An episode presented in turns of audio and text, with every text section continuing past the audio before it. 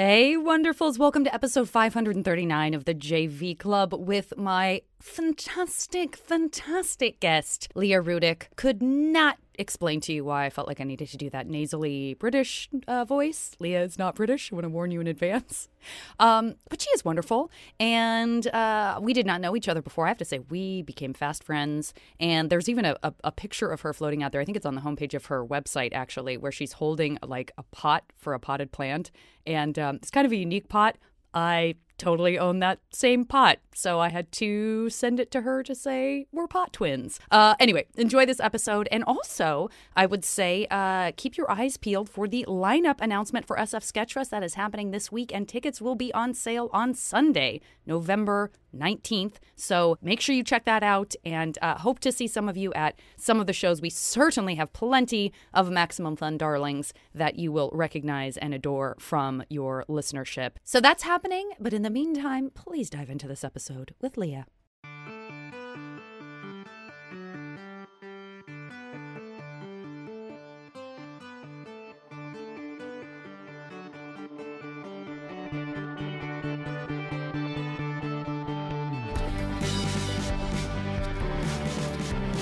I love this lamp. Yeah, it's my husband and I got it at this like it was this like weird antique store. Yeah. Like in the middle of California, and it's like I don't know if you can see, but it's like attached. It's attached to a table. Great. Oh yes, give it to me. It's like grandma chic. Well, that's what I was. That's why I was going to ask you, because first I was going to be like, oh my god, I love your lamp, and then I just had that moment where I thought you were going to be like, really? Because I'm at my grandma's house. Like, you know what I mean? That's so funny, because I use this backdrop a lot in like videos that I make, and people are really mean about the lamp sometimes, and I love it. It is grandma chic, but it also feels like a flapper, like it's like a classy flapper, but totally in lamp form. It's a sexy flapper grandma lamp. Yeah, sexy flapper grandma lamp. That feels like a vocal warm up. It does. Sexy flapper grandma lamp. Sexy flapper grandma lamp. Sexy flapper grandma lamps. Sexy flappy. Say it 3 times and one shall appear. Oh, it did. Amazing. Do you enjoy antiquing? Is that something that you like to go out and do, or is it just random? No, not even at all. I actually really don't like it. I don't like. You actively dislike it. I actively dislike it, and yet I feel like everything in my background are things that were bought from like vintage or like flea markets. Okay. But I really don't like doing it. It's so, this is amazing. There's so many things that I want to see happen. Like if I, I do this podcast from time to time called Hey Riddle Riddle, and it's a wonderful like improv-y. It's supposedly a podcast about riddles, but the joke is sort of that the riddles are like very secondary to tertiary to almost non-existent, but they'll call for scenes when someone says something like that. And I just recorded an episode this morning. So the first thing I wanted to say was like, I need to see a scene. I need to see a scene of you shopping for something you need in a very grumpy type manner in a Goodwill. Yes. I was like, oh, God. I have got to find a sexy grandma flap. Sexy flapper grandma lamp. Sexy flapper grandma lamp. So these trips, because now, spoiler alert, I do like antiquing and vintage shopping. I mean, antiquing sounds very sophisticated. It does. I wouldn't put, you know what I mean? Like if someplace says antiques, I'm more likely to be like, oh, I don't know if I want to go in there. But if it's just like vintage hodgepodge, then I'm all totally on board. Yeah. Do you like thrifting? I do. Yeah. Yeah. Sometimes the smells of those clothes are devil to get out. The smells are hard for me. Yeah. Yeah. You're not wrong. I also like they're easy for me. I also had a very like devastating stint with bed bugs back in the day in New York. And so I think, and it's because I took a piece of furniture off the street. It was like a wicker desk in front of a YMCA, which was like obviously like you would never do that now. But this was like right as the like bed bug epidemic was starting in New York, so I didn't even know, and it like ruined my life for like 2 years. And so I just wanted things like out of the box, fresh. Yes. Oh my God. You couldn't possibly have given me a better reason for being shy of doing it. I have never experienced that. And I got to tell you, the second you were like, you would never do that now, my first thought was like, I still would. I don't, because like, I do you know what I mean? Yeah. Like it would never occur to me that the reason a piece of furniture would be on the street would be because it had bed. I mean, maybe they didn't know, but. Did you ever live in New York? I have never lived in New York. Okay. I've never been bitten by a bed bug or anything, but I certainly read about it and stuff. Yeah. I mean, it changed me. It did. And it was... Can you give me a quick story? I'm so sorry to put you through this story. No, it's okay. It was like the full story. It was like 15 years ago. Okay. And it was like the first apartment that I moved to right out of college. And I brought this desk in and I got bed bugs. And I had two roommates and I was the only one who was ever affected by them. Oh, I don't like they never either like my roommates just like weren't allergic, like didn't react, or they just only wanted to be in my room. And I what went is it? How did you know? Like what is the experience of having bed bugs? I was I just started getting these like big bites. Like I remember one night I was working as a cocktail waitress at this bar in the West Village, and all of a sudden I like felt like my leg felt super itchy, and then like I looked down and there was just like this massive like 12 bug bites on my leg, and I was like, oh, that's so weird. What is that? And then that just kind of kept happening until it was like, oh shit, this is bed bugs. But you never saw them. I did. I saw a couple eventually, but it was like this process of like you have to put all of your things in plastic garbage bags and wash everything. And you know, we were using like a laundromat because it was like an apartment in Greenpoint. Sure. And God, I'm getting itchy just talking about it. Oh my God, I'm so sorry. I'm so sorry. No, it's good. It's therapeutic. And it was like we went through like it was over the course of like a year and a half. Several exterminators, throwing out like everything I owned. Oh, God. Like we thought they were gone and then they would come back. And eventually I just moved and just threw out all of my stuff and had to like start from scratch. And also because I'm very afraid of insects. I have like a pretty severe phobia. I've had like night terrors since I was a little kid about like insects coming after me, chasing me in swarms. So just like the psychological effect of like sleeping and thinking that there are like insects crawling on me, like it was whether like, or not you had that fear, like it would create that fear in anyone. Yeah, exactly. Yeah, it was truly like God, it was a nightmare. I'm so glad that it is over. It's over. 15 years hence. I know. I feel like I'm good now. I'm not like the trauma has sort of passed. But there was just this like I don't know if you saw there was like in Paris for Fashion Week there was this crazy like epidemic, and that kind of re-triggered me. I was like, oh my God, our bed bug is gonna come to LA and oh my God. This conversation, it may affect me the next time. I'm like, what a great sofa. Like, I just never, you know what I mean? But it only takes that once. Yeah, I mean, I know. It really is. You imagine that it's like when you hear that. I mean, it's like a Trojan horse kind of situation. Like it's like it genuinely seems like it's something that you would read about in like an old, you know, book of myths, like and you if you take a piece of furniture from the street, if you bring in the wicker desk from the YMCA on Greenpoint Avenue, And 15 years ago, by the way, Greenpoint was still up and coming. So it was probably such a find to see a cute little desk. I was so excited. It was a really cute desk. And the bedbugs probably made it look cuter. Somehow they went in and like refurbished it. Rewove the wicker. I know. Those little fuckers.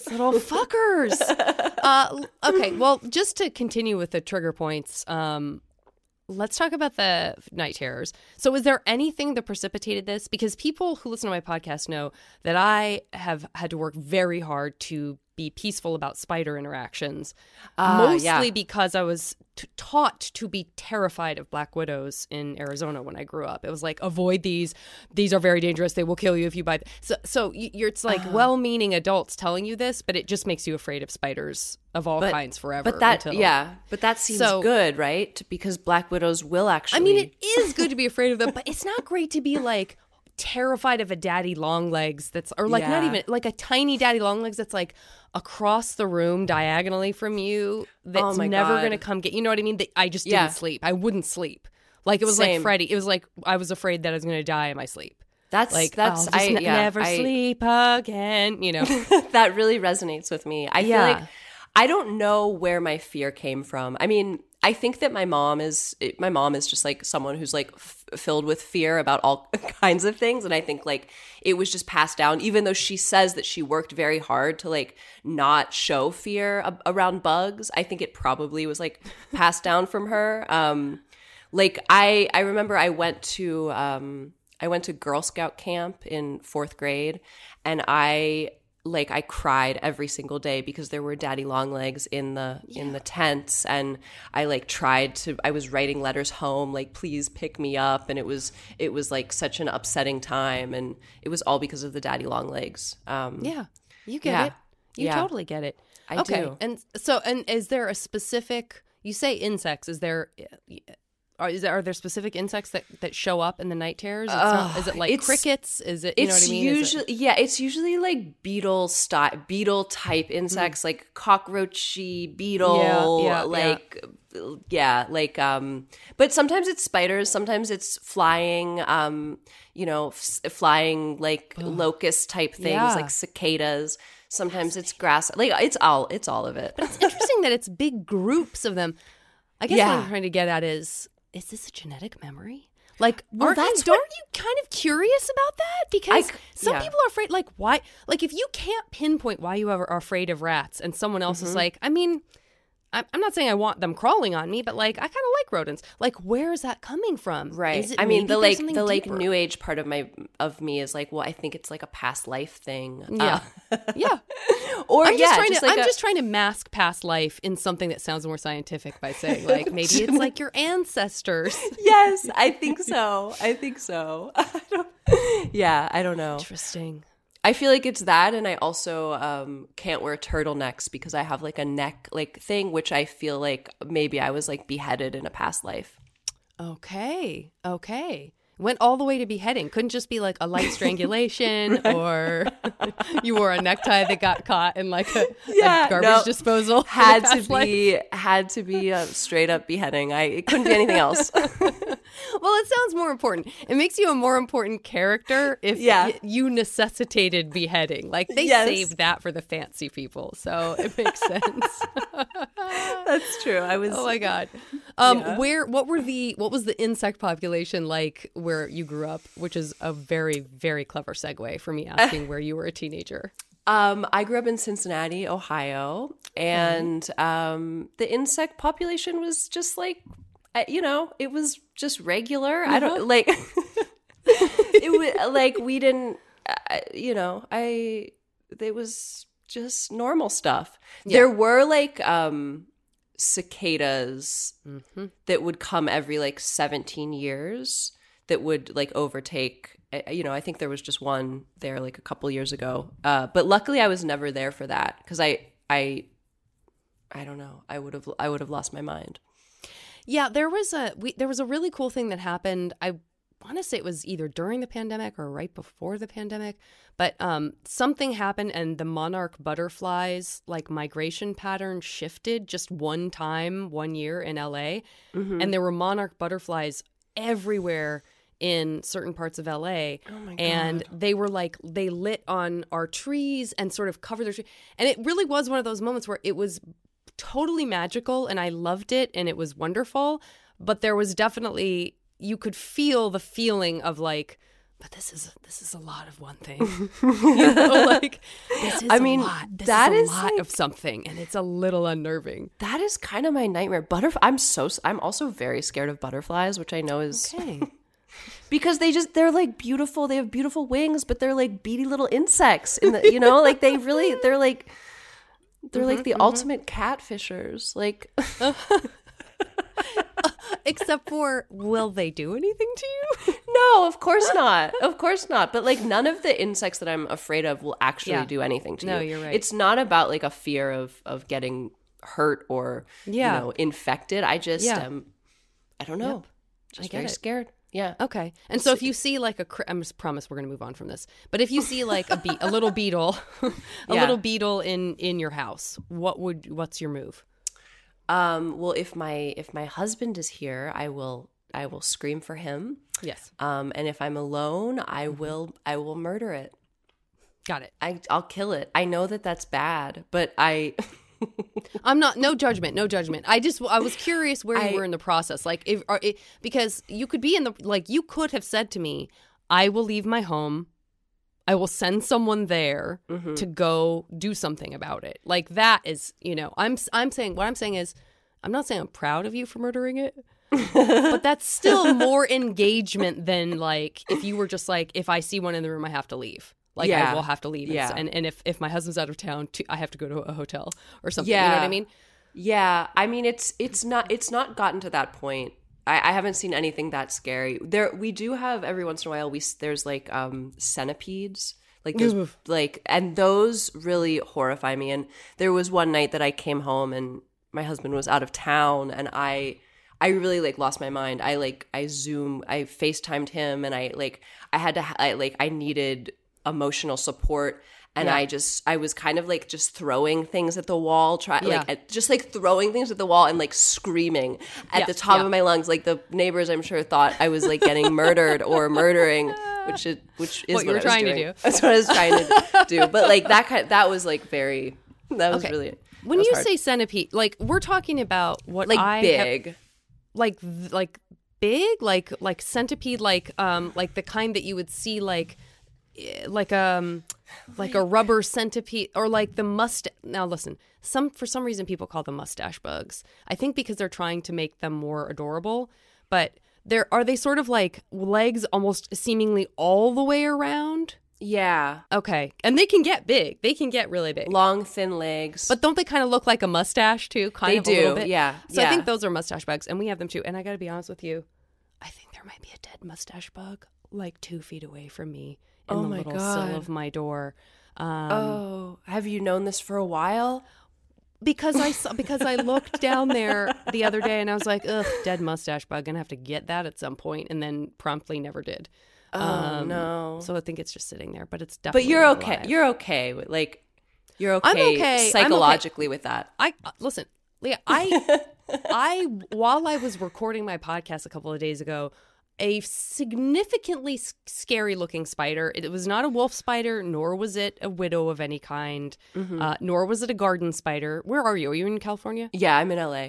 So you've experienced the orb weavers then, right? The giant webs that get built. Oh, that have the giant orange and black spiders in the middle that seem like Halloween decorations. Yeah, bless their hearts. My relationship with those have deeply changed. Like I can get right up next to one now and be like, "Hey, little lady." Oh my God. Are you building your web? Look at how busy you are. Which I never, ever, ever thought I could. But I've been doing a lot of exposure therapy just because I hate the feeling of being horrified. You know what I mean? Yeah, yeah. That's impressive. That's really... Yeah, so there's somewhere in here, I think, is a fairly creepy spider. There was a period of time in which I could not have continued to record if I was watching that spider crawl up my curtain. And not only did I not stop recording, because it was not a situation in which I could do that, but also, like, I didn't look for it afterwards. Like, I was like, you know what? I don't want to engage with you. I don't think you want to engage with me. You just be wherever you are. Yeah. And hopefully we won't cross paths. That's really impressive. That feels like big steps for someone who grew up afraid of spiders. It's big steps. This isn't about me and my steps. First of all, I'm going to send you a packet of crickets. And I want you to open them at your leisure. Oh my God. Let one at a time out. We're going to expose you to all of this. It's going to be great. It's going to be a real transformation. So generous of you. I am nothing if not generous. Okay. So, and I will also say you have such a perfect non-accent, not to say that there's anything imperfect about accents. Are Ohioans that is there. There's not. Yeah, that, it's like newscaster. That's not what they unlike say. Arizona. Actually, I think people say I don't really have much of an accent either. Totally. Yeah, that's what they say, that Ohio is like just the you know, just the original. Just the non-accent accent. God's English, we say. God's English, yes. The Lord's English. The right accent. How it was intended to be. Awful. So awful. Okay. And what was your high school like? Was it a public school? Did you go to private school? Yeah, I went to a big public high school in Cincinnati. It was around 2,000 kids. It was like a suburban high school, football high school. Like, you know, big football presence, cheerleaders, all that kind of thing. I was not a part of that culture, but that was my next question for sure. No, I was a nerdy drama kid. Mm-hmm. Yeah, yeah. Same. You know, we're all out here. We're all just right out here. We're all just here doing our thing. Was drama kind of a collective of like different types of nerds and people? Because ours was kind of a good like catch-all for, you know, there wasn't any one type of drama kid. It was like, you know, there's a real mix and match, but none of them were jobs, you know. For sure. Yeah, it was definitely a mix. And it was like we had a lot of we did a lot of musicals at my high school, which I am a terrible singer. I am like completely tone deaf, and like my parents, like I wanted to do theater so badly. And so my parents signed me up for voice lessons, which I took for like the majority of my like middle school and high school years, and I am still like quite tone deaf. Like it didn't help, but they would put me in the musicals because they just knew that I wanted it so badly, and they would just put me in the chorus and, you know, kind of just like have me not really sing. Isn't that interesting? Like, that's one of those things. I mean, why do we, some of us have a better sense of tone than others? It's a great question. Are you a good singer? I'm okay. I mean, I definitely you can feel carry like a tune. I can carry a tune, and I can I love harmonies. I love harmonizing. What a dream. But it's not something I wish I could say like through hard work. You know what I mean? It's just one of those random things that you're like, I don't know, could have not had that. You know, sense. Yeah. And I just realized as we're talking, I have no idea where that comes from and how much you can or can't train to cultivate that or whatever. I don't know. It's a great question. I mean, I think that my case shows that you can't really, but also, maybe under a different teacher's, you know, direction. Who knows? Listen. Are you asking me to teach you? Okay. Maybe it's not too late for me. Here we go. Match my tone. Okay. La. You're fine. I did it. Yeah. Okay. Fuck those people. See, I can match, but I can't carry. Like, I can't hear something and then sing it. I think I did learn how to match from all the lessons, but like I don't have like a great range, and I can't really like do something on my own without the notes being played for me. What? God, they just exclusively did musicals, or did they do? Because we hardly ever. I'm trying to think if we ever did musicals. I don't know if we did. They did. We would do 2 musicals a year and 2 plays. So it was like 2 big musicals and then like a drama and a comedy. Gotcha. So I always did the straight plays, and the musicals. Eventually, they just like let me in because they knew that I was in. Like I was like president of the drama club my senior year. I was like in it. That was my thing. So I think they let me in. Yeah. Were you auditioning did you have the experience of, I am going to audition for this lead in the musical, like maybe knowing that I'm probably not going to get it because of my singing, or was it like, hey guys, I'd love to be in this too. Like, throw me in somewhere. I never thought I would get a lead in any of the musical. I knew that was not ever going to happen. For me. So I it was just like getting thrown in was like a dream. I remember the first musical that I got into was Once on This Island, which is not a musical that white kids in Ohio should be doing. But, you know, this was my high school. And I remember I like auditioned. I was like, there's no way I'll get in. And then I saw that they put me in the chorus, and that was like one of the most exciting days of my life. Ugh. That feeling of seeing your name, like when they post on a list and stuff, that gives me a little bit of a sick feeling just to even think back on. Like, the anxiety leading up to that. It's awful. Yeah. And it's awful. If your name's not on there. Ooh. That sinking feeling in the pit of your stomach. Face prickling, just like, oh God. Okay, I guess life goes on, maybe. It's so cruel. It seems like it's such a dramatic way to do it. I wonder if that's still... What's the better way? Like, announcing it in front of her? Like, I don't know what the right way is. I mean, like an email, maybe? I don't know. No, you're right. So that you don't have to physically go to the one location where it is, where everyone may or may not be looking at the same time as your finger slides down, down, and then slips off the page. But there wasn't really email when I was in high school. Like it was sort of right before. So I don't know what they would have done. I mean, I'm very curious. Do they email people, or do they still? I bet you they still post it on. I bet they still do. Yeah, I bet they still do. That's one of those traditions that people are like, what? Well, of course we post it. What? Email? Why wouldn't we? Yeah, the gods of drama would scoff. Was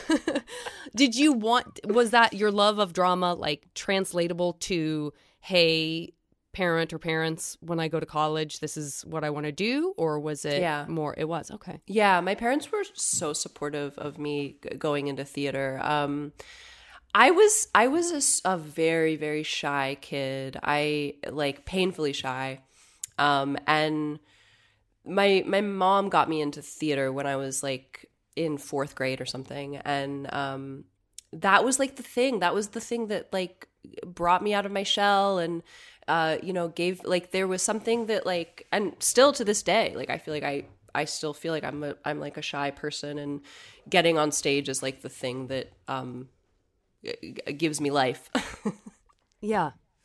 And so I think that they saw that from when I was young, and were extremely supportive and encouraging of me. Like, they sent me to like Sarah Lawrence College, where I got like a theater degree, and they've been supportive the whole journey, which is awesome. And I feel very fortunate to have had their support. Oh yeah, for sure. Do you have siblings? Yeah, I have two brothers. I'm the middle. My younger brother is also a stand-up comedian. And he lives my family is all still in Ohio, but we tour together often, like we co-headline, but he's in Cincinnati, so we do dates that are like drivable for him. That is so wonderful. Yeah. How does that? Do those dynamics play out in your acts at all? Like, is there any kind of interwoven? Like, yes, we are siblings, and that makes it into our acts, or is it like? Siblings, a little bit, yes, but never to be mentioned. Got it. I mean, we both, I think, talk about our families a decent amount in our sets, but we do separate sets, and then at the end of the show, we do like a Q&A. So I feel like that's where the like real family dynamic stuff comes out, because people are very curious about, you know, two siblings who both ended up doing this very specific career path, and they want to know like what the rest of our family is like and all that kind of thing. Yeah. Did you guys find that separately or together? Like how? We found it separately. I'm a drunk bachelorette at a comedy club, and it's the end of the show, and I've had like six daiquiris. And I'm like, how did you guys even both? How are you? Is your other brother funny? Like, my favorite. We came to it separately. I mean, He also did some theater in high school and everything, and but he went to school to become an English he was getting his master's in English, and he went down the route of like wanting to be a teacher and an English professor. And I sort of right out of the gate, like I moved to New York. I like, I knew exactly what I wanted to do. And I think he saw what I was doing because I was in New York. I was doing sketch comedy. That's what I did for like the 10 years that I was there. And he saw that and he was like, oh man, like I want to be doing what my sister, like my big sister's doing. Yeah. And so then he started doing stand up in Cincinnati. And so his path was a little bit more just like straightforward, where he just like started, he knew he wanted to be a stand up and just like, that's what he's been doing for the past, I don't know how many years, but mine was a little bit more like I went through sketch comedy and just like theater in New York, and then found my way into stand-up when I moved to LA about 8 years ago. Okay. All right. Yeah. I mean, stand-up is, to me, it's almost the furthest away from shy child behavior that I can think of as a person who doesn't do stand-up. Like, and I'm not even shy, but like, that's so intimidating to me. So I love that that's a thing that, you know, just to be up there alone. Yeah. So well, I think it took me, you know, I think there's a reason that I didn't start out that way, because I think that it was very scary to start, you know.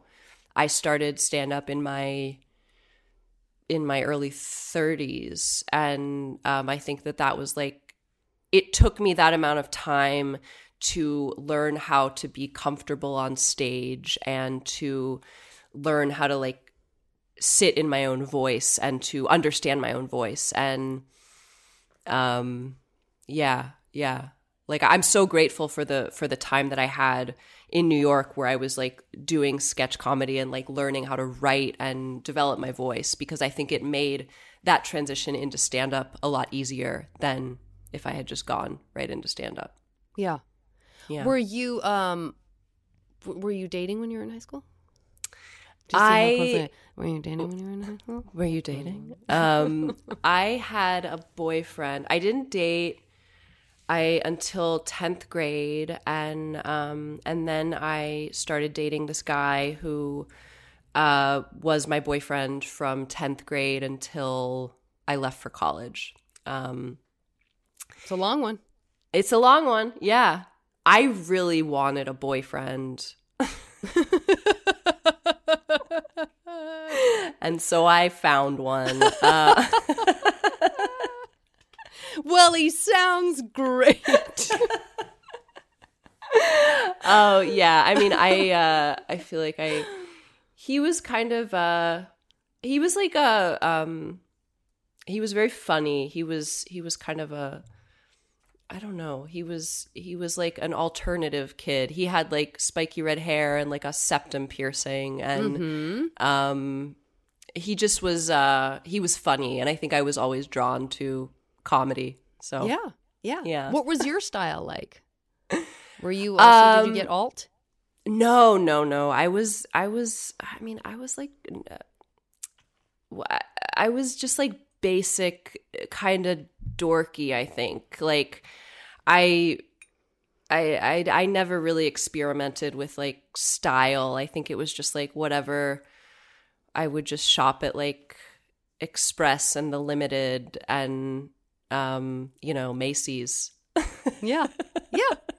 I mean, that's a you know, there's nothing wrong with that. That's no. I've never been someone who I think takes risks with style like that. Like I always like envy those people. I don't think I've ever been like super confident in like an aesthetic style. Yeah, you know. Yeah. Okay, this is good, because I'm going to incorporate that into a MASH game. We'll when we do our MASH game, we'll incorporate maybe some fashions that you'll end up confidently having to play with. And then, were you into music? Like, were you a big music? I listened to country music. I still to this day, like, I feel like I was ashamed of it for so many years. Like, I love 90s country music, and I just tried to hide it for so long until like very recently, when I've been like leaning into it. Yeah. Like I got like what the satellite radio, what is it called? Sirius? Sirius. That sounds right. And just because they have this country channel, the Prime Country, and it's 90s country, and it's like I just love it. I love it so much. And it's like, it's not cool, but that's okay. Yeah. I feel like people talk about country having been like, I mean, am I making that up? Like, I feel like people are like, that was kind of a golden age of contemporary country. Like, well, I feel like people say the 90s was kind of a great time for. I think so. Country. I mean, I would have to agree with whoever said that. Yeah. So and then I also just listened to whatever, like, I feel like my brothers were listening to, which was a lot of like pop punk. Mm-hmm. Like Green Day kind of stuff? Green Day. Less Than Jake. That kind of thing. I really loved the Mighty Mighty Bosstones. Mighty. Mm-hmm. Yeah. Yeah. For a second, I thought you were like, how many Mighty should I throw in there? Like, that was the only thing that seemed like you knew confidently that was the band, but you were like, it's two, right? Yeah. Yeah.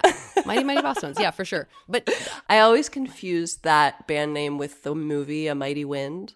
Uh-huh. Yeah. Like, I want to be like a Mighty Mighty Wind. Uh-huh. Yes. Yeah. Now I think you put the fear of, I think maybe I've called it that. Yeah. Maybe I've called it A Mighty Mighty Wind. Yeah, the Christopher Guest movie, A Mighty Mighty Wind. Yeah, I think I maybe have done that. Okay. Okay, we're going to take a break. I will be back after a word from our wonderful buddies at Maximum Fun.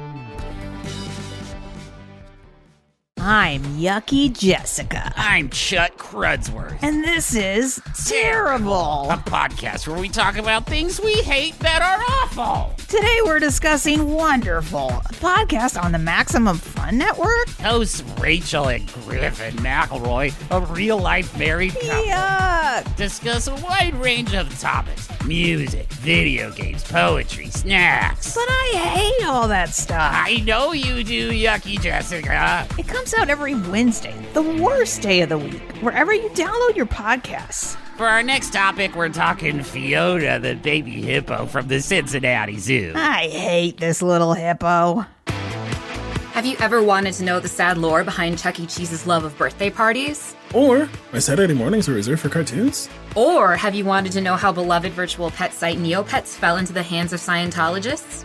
Or how a former Mattel employee managed to grow Sega into a video game powerhouse? Join us, hosts Austin and Brenda, and learn all of these things and more at Secret Histories of Nerd Mysteries, now on Maximum Fun.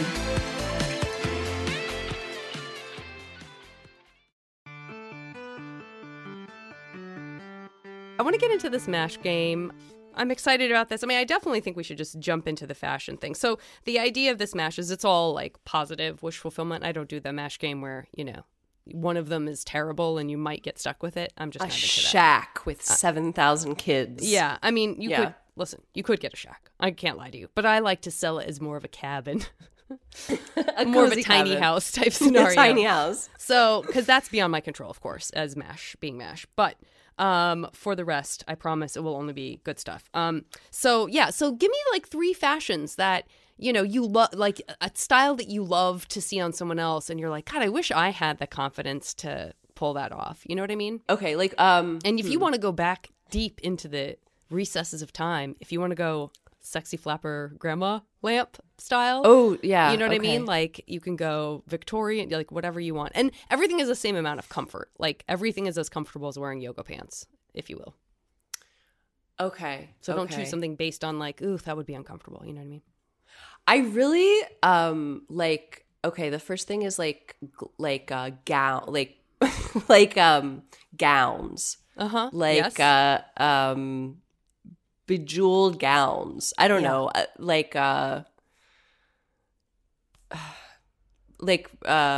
Sparkly gowns. Yeah. Oh, yeah. I mean, I think I was definitely thinking of what you were saying. Yeah, that's not something I ever feel. I feel like whenever I'm in stuff like that, there's an expression, which is never. But I feel like the rare times I've had to really dress up, there's a look in my eyes that says, "Are you buying this? I don't know if I'm buying. Like, am I wearing? Is this working?" Yeah. Yeah. I don't belong in this. We all agree on that, right? Like, that's all behind my eyes at all times. Yeah, totally. Sparkly gowns. I love it. Okay.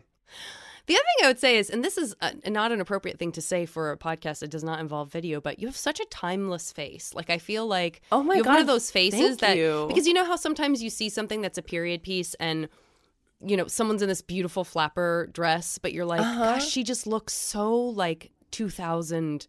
You know what I mean? And then there are some people you're like, oh, this person could be a 40s movie star. They could be like, you just have a very timeless face. So I think part of it was prompted by the idea that, like, I feel like a lot of different fashions, like, you could totally, you know what I mean? Oh, that's so nice. And I can only see your face because we're on Zoom. So you should see what's underneath. You know, I have a very, very 1985 belly button, Janet.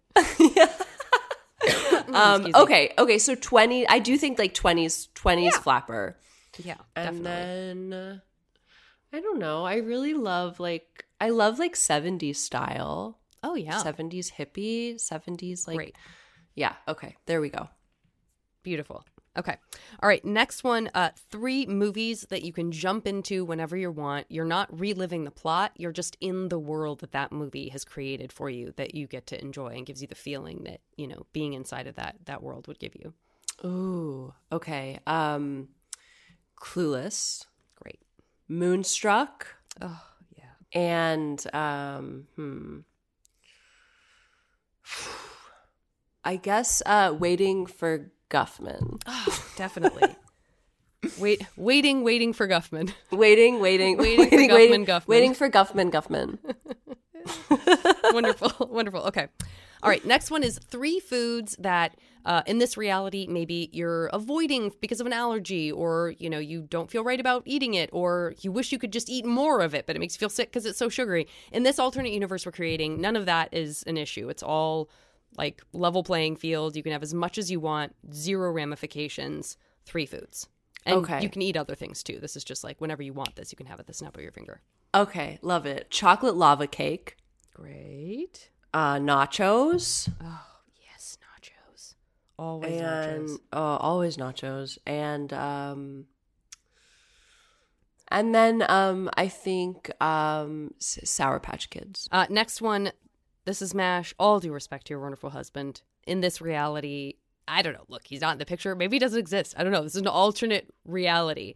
I need 3 people you want to have some romance or sexy times with. I'm not committing you to a lifetime with this person. And it can be a character from a book, from a cartoon, someone from the past, you know, in whatever age and era you would like to pluck them and bring them into your life. 3. Okay. Leonardo DiCaprio. Great. This is a character from a show. Jake from Scandal. Great. Who plays Jake? I don't know. Okay. I don't know what his name is. Because I watched the first season of Scandal. I possibly watched more than one season of Scandal. Could not tell you what any of the characters are called, except I'm sure her name is Olivia. Is that right? Yeah, Olivia Carrie Washington. Yeah, okay. Yeah. I got that far. Yeah. Okay. And then who is the character from Friday Night Lights? Riggins. And which one's Riggins? He's the like long-haired, kind of like troubled kid. Oh yeah, that guy's name is. Sorry, everyone. I almost Taylor something. Yeah, that sounds right. Something. Yeah. Okay, from Friday Night Lights. Great. Okay, 3 places in the world you would like to have a vacation home. It doesn't even have to be vacation like in the middle of nowhere. It can be vacation in Paris or whatever. But we can teleport you there, so you don't have to worry about the travel. Oh, okay. I would do Greece. I would do an island, this little Grecian island, Kia, called Kia. Okay. Where else? I guess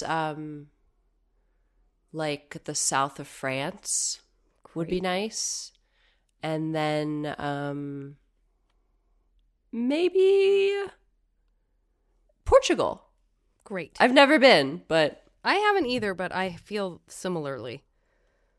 Okay. All right. Next category, 3 people from show business that you would love to collaborate on something with. And I'm leaning towards like it probably can't happen because that person is not alive anymore. Because I feel like anybody who's still alive, there's every chance in the world that you can end up collaborating with them. So it's more of like a wish fulfillment from the impossible. From the past. Mm-hmm. Love it. Okay. Okay. Now it could be the very recent past. Okay, Betty White. Wonderful. That's what I'm talking about. I feel like the first person that came to my... Like, Jennifer Coolidge is... She's not... She's living, so it can't be her. But that's... throw her on there anyway. I'm going to. Great. And then Shirley Temple. That's a weird one, I know. She's supposed to be great. You know what I mean? She's supposed to be great. Anybody who becomes like, what, an ambassador? Yeah. That seems like an interesting, grounded person somehow good. In the world of unreality of her being a child star. Like, what? Okay. Last two categories. Next one is three alternate universe careers. Mm-hmm. Don't focus too much on the fact that every career has a lot of downsides. Just think about the upsides or the perceived upsides. Okay. Chef. Great. No, I don't want that. I hate cooking. Why did I say that? I don't want that at all. If I may, that is the most confident you have sounded about any answer this entire game. You're so right. That like came from like the depths of my soul. But I think we both know the chef was beheaded. The chef was beheaded in a past life. Oh my god! There it is. There it is. And eaten by bed bugs. Exactly. Okay, a rock star. A musical theater star. Can those be two different ones? Yeah, okay. Absolutely. They're very different personalities. I think we can agree on that. So, great. And a ballet dancer. Great. All very performative. Great. Requiring skills that I don't have. Yeah, no, it's fine. This is perfect. Okay, and then final category. I throw this one out there from time to time. It's kind of a weird one, but... I'm very curious what your answers would be, but you get to take credit for something that already exists. Like something happens in history and suddenly you are responsible for the invention of this thing or the creation of this work of art or, you know, like something like three things that you're like, damn, I wish I would have thought of that. Even if it's like, it could be like the statue David, but it could also be like, you know, recyclable water bottles. I don't know. Like three things that you're like, oh, that was me. Yeah, that was me. And you could do it as a money play or you can do it just as like a, God, that feels so good if I knew I had created that or whatever. Oh, yeah. Okay. The aircraft. Great.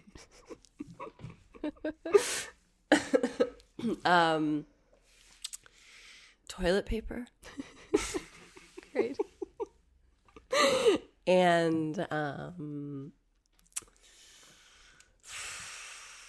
the remote control. Great. These are some key game changers. I mean, these are major game changers in very different ways. I really approve of this. Okay. Give me a number between 1 and 9. 3. Great. Okay. I'm going to use that to come up with very scientific results of your MASH to where you will find out what your 100% guaranteed MASH alternate universe life is.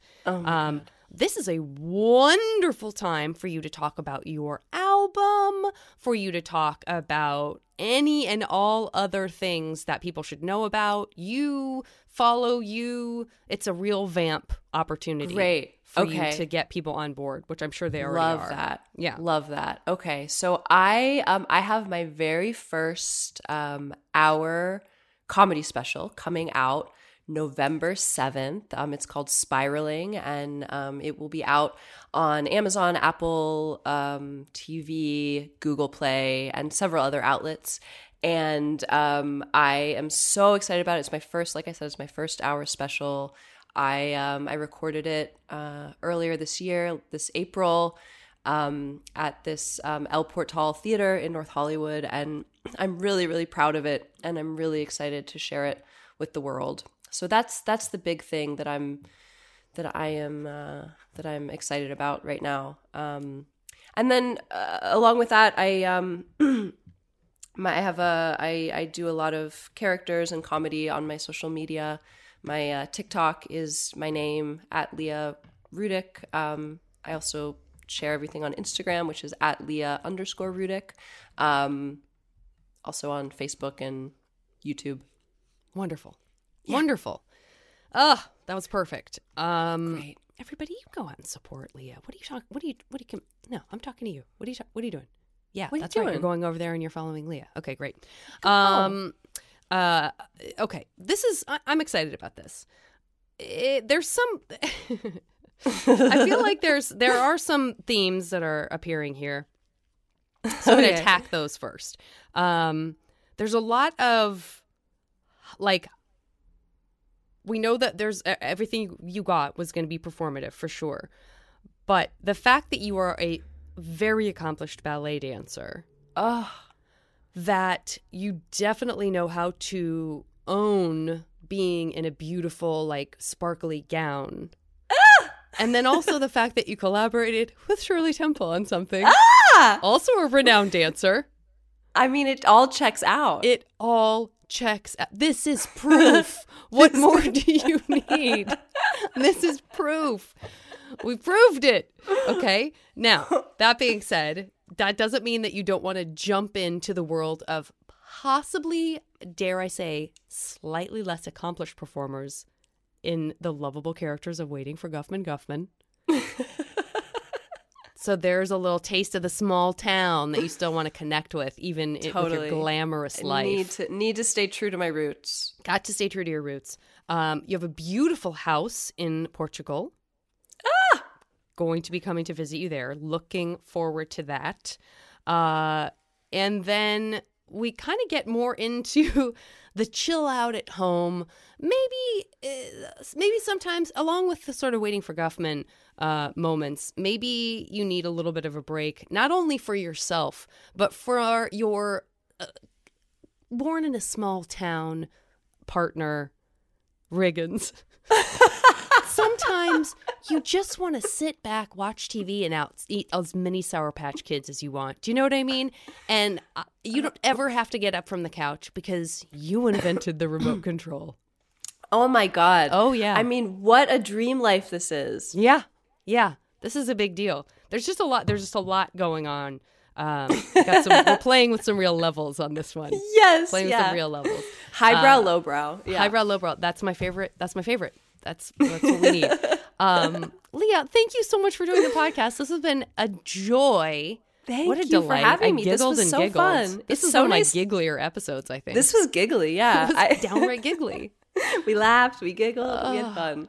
It's so nice to meet you. I'm surprised we haven't met in real life before. But I hope we do soon. I know, me too. Did you ever do Sketchfest or anything? Like in a sketch group? Yeah. Oh, then we really should have met. Yeah, I've done it the past 2 years, but as a stand-up. The SF Sketchfest? That's my baby, but I don't book the stand-ups. I guess we can stop recording now. Everybody, I forgot to say goodbye. We'll talk to you next week. Bye.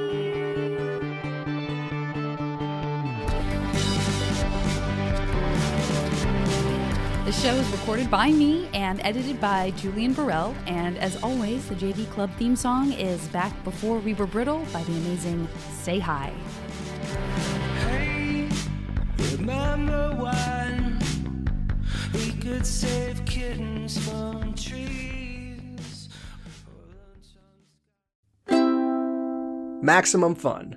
A worker-owned network of artist-owned shows supported directly by you.